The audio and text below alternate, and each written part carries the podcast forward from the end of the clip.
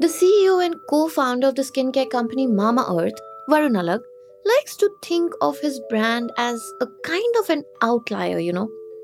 Just a day after Mamaearth's parent company went public, which was on the 31st of October, he declared in an interview to the Economic Times that the company's IPO was not going to meet the same fate as other new age startups in the recent past. But we've all seen how hostile the public market has been lately.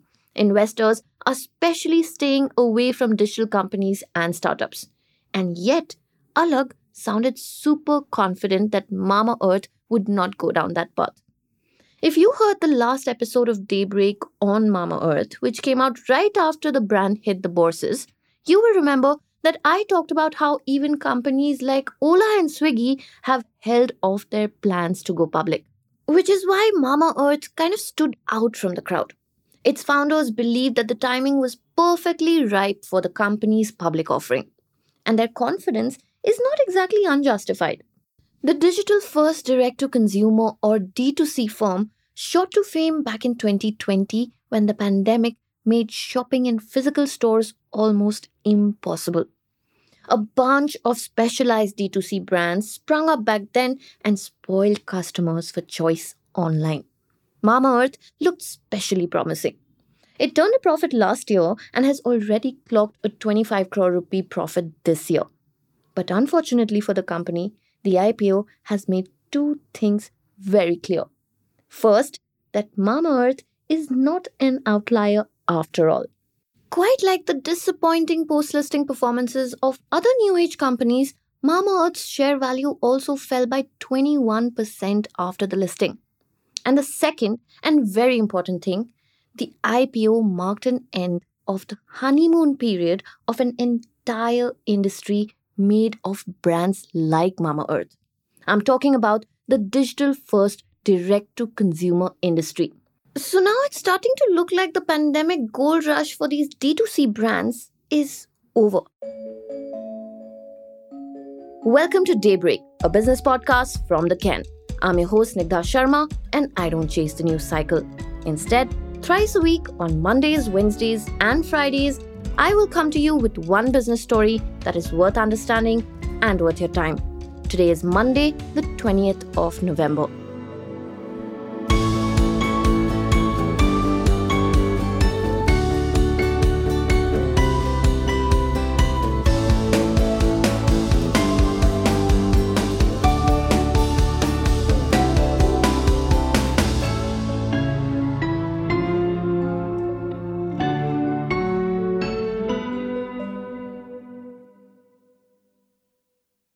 Digital first, direct to consumer.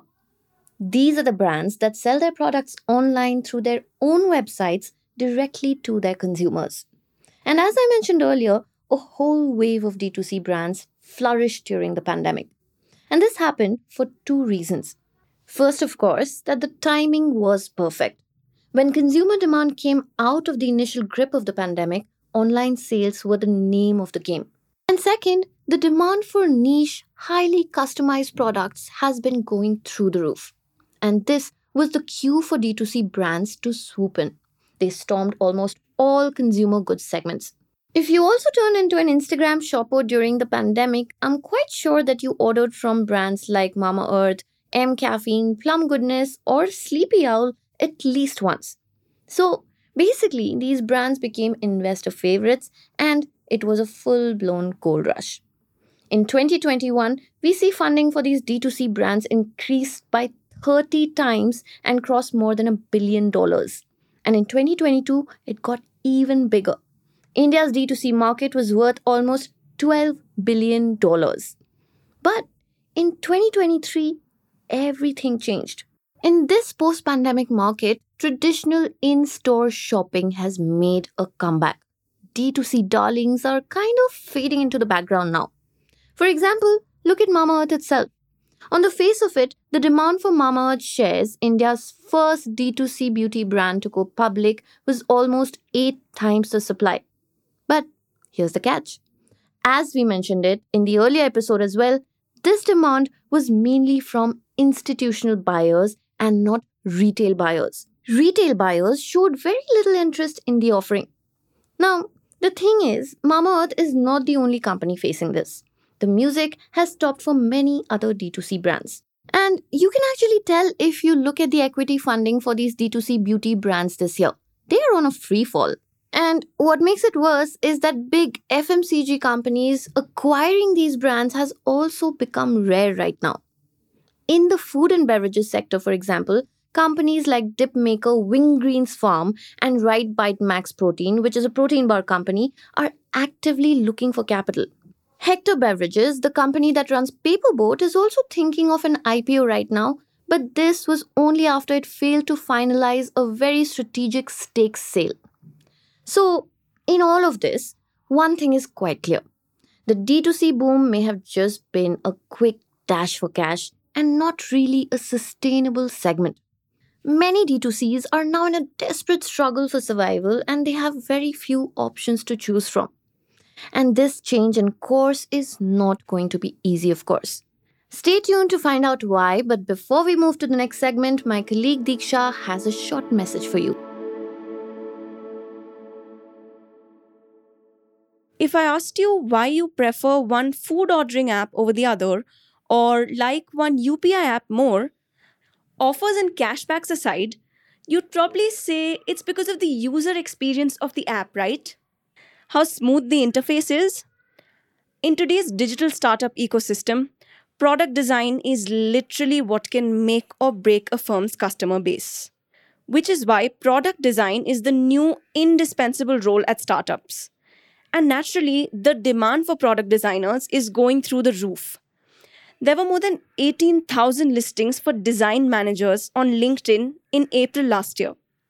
Design teams have tripled in size, and designers no longer just execute orders, they get to call the shots. Which is why there are top level roles for them now, like design VPs and CDOs or chiefs of design. But there's a problem here. Even though startups are waking up to the power of design, they are finding it very hard to grow this new product design ecosystem. Firstly, for every thousand engineering graduates, India just produces one designer. And this massive demand and supply gap is just one part of the problem. If you want to get in on what's going on inside India's product design revolution, I'd highly recommend you read the deep dive that Olina Banerjee has written for the Ken. And for you to be able to do that with minimum effort, we've made this story absolutely free for exactly 24 hours. Just for today, the 20th of November and we've put a link to it in the show notes of this episode. So go ahead, give it a read, share away with your friends before the counter runs out. I'm Diksha from the Ken's audio team. Thank you for listening to us. And if you like what we do, please rate and review us wherever you get your podcasts. And now back to your host, Snigdha.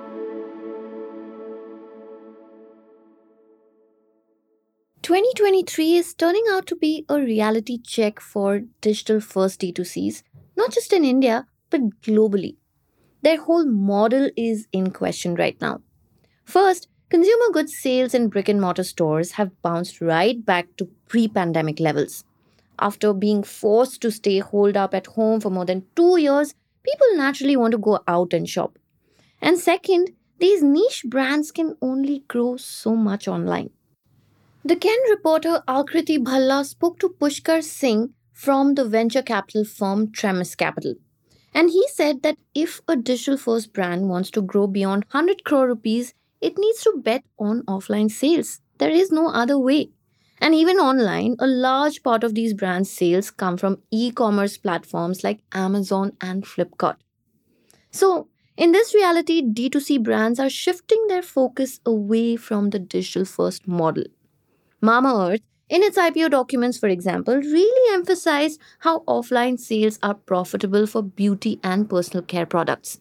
In fact, the share of offline sales nearly doubled in Mamaearth's total revenue in the year that ended in March 2023 compared to what it was two years ago. And the company actually wants to use a big amount from its IPO funds to open more than 40 physical stores every year. Meanwhile, Renee Cosmetics, the D2C beauty brand which is backed by Titan Capital, has also started expanding their sales into physical stores. So, even though Mamaearth and other brands like it would like you to think that their shift to offline sales is more about business sustainability and it is a very strategic move, it is more of a desperate shot at survival and profitability, of course. If you look at the top new age beauty brands in India, only two, Mamaearth and The Minimalist, have been profitable in the year that ended in 2022. But in all of these changes that D2C brands are making to stay relevant, from moving offline to selling on channels other than their own websites, there is one question that still remains, which is how much of direct to consumer is actually left in these D2C brands? Are these brands kind of evolving into smaller FMCG brands? Because if that is the case, then these brands are set to face a fierce battle in the offline space. They have to face true blue FMCG giants like Hindustan Unilever, P&G, and Dabur, who have dominated that space for a very, very long time now. So, just to get a picture of how these D2C brands are doing in physical stores, Akriti went to check out the beauty aisle of a supermarket in West Delhi. Stay tuned to find out what she saw. At the supermarket, Akriti noticed how brands like Mamaearth and mCaffeine are sharing shelf space with traditional FMCG companies like L'Oreal's Garnier. Even in the food section, Veeba Foods and Wingreens have to compete with Kellogg's and Kissan of Hindustan Unilever. And this fight for shelf space gets even tougher in mom and pop stores or kirana stores, as we like to call them. There, these D2C brands also have to compete with regional brands. So it's not exactly a cakewalk even after these D2C companies make it to the store shelves. Plus, big FMCGs like Unilever and P&G have perfected the offline drills years ago. From distribution to inventory to demand, they've got it all figured out. They also have solid trust based relations with their distributors, which is very important. For example, it just takes Hindustan Unilever 18 days to clear its stocks from a physical store. But for new age health food brands like Yoga Bar and Whole Truth, for example, it takes them way longer. Their inventories lie unsold for around 70 days on an average. And cracking offline distribution comes at quite the cost. Many brands have to bleed cash on it, and only some of them have managed to scale their business after that. Paperboat, for example, borrowed about 200 to 300 crore rupees from investors to grow its distribution. But it could not, and finally it had to outsource it. And even though Yoga Bar nearly doubled its offline sales by the end of March 2022, its losses mounted at the same time, and it was all linked to offline distribution. And also, let us not forget that Yoga Bar was only able to increase its distribution network after it got acquired by ITC. And this was obviously because of the kind of distribution experience that ITC brought to the table. So, in this context, you can imagine how this has almost become a point of reckoning, not just for these brands, but also the VCs who poured money into them at sky high valuations. Investors have now realized that the true strength of a brand only becomes apparent after the initial hype dies down. And if they are able to scale the business after that. Some analysts also feel that the Mamaearth IPO will be a cue for other new age D2C brands to go public. And this will become an exit route for these VCs who invested money into them. So, to sum it all up for you, there are two narratives about Indian D2Cs as of now. One is the narrative from the likes of Kunal Bahl, who is the co founder of Titan Capital who was also an early investor in Mamaearth. He expects a boom for new age brands in the next five years. And then there are the skeptics. They anticipate a wave of consolidation in the industry, which will probably leave it smaller and more compact. And going by how things are right now, it seems that the skeptics are likely to win.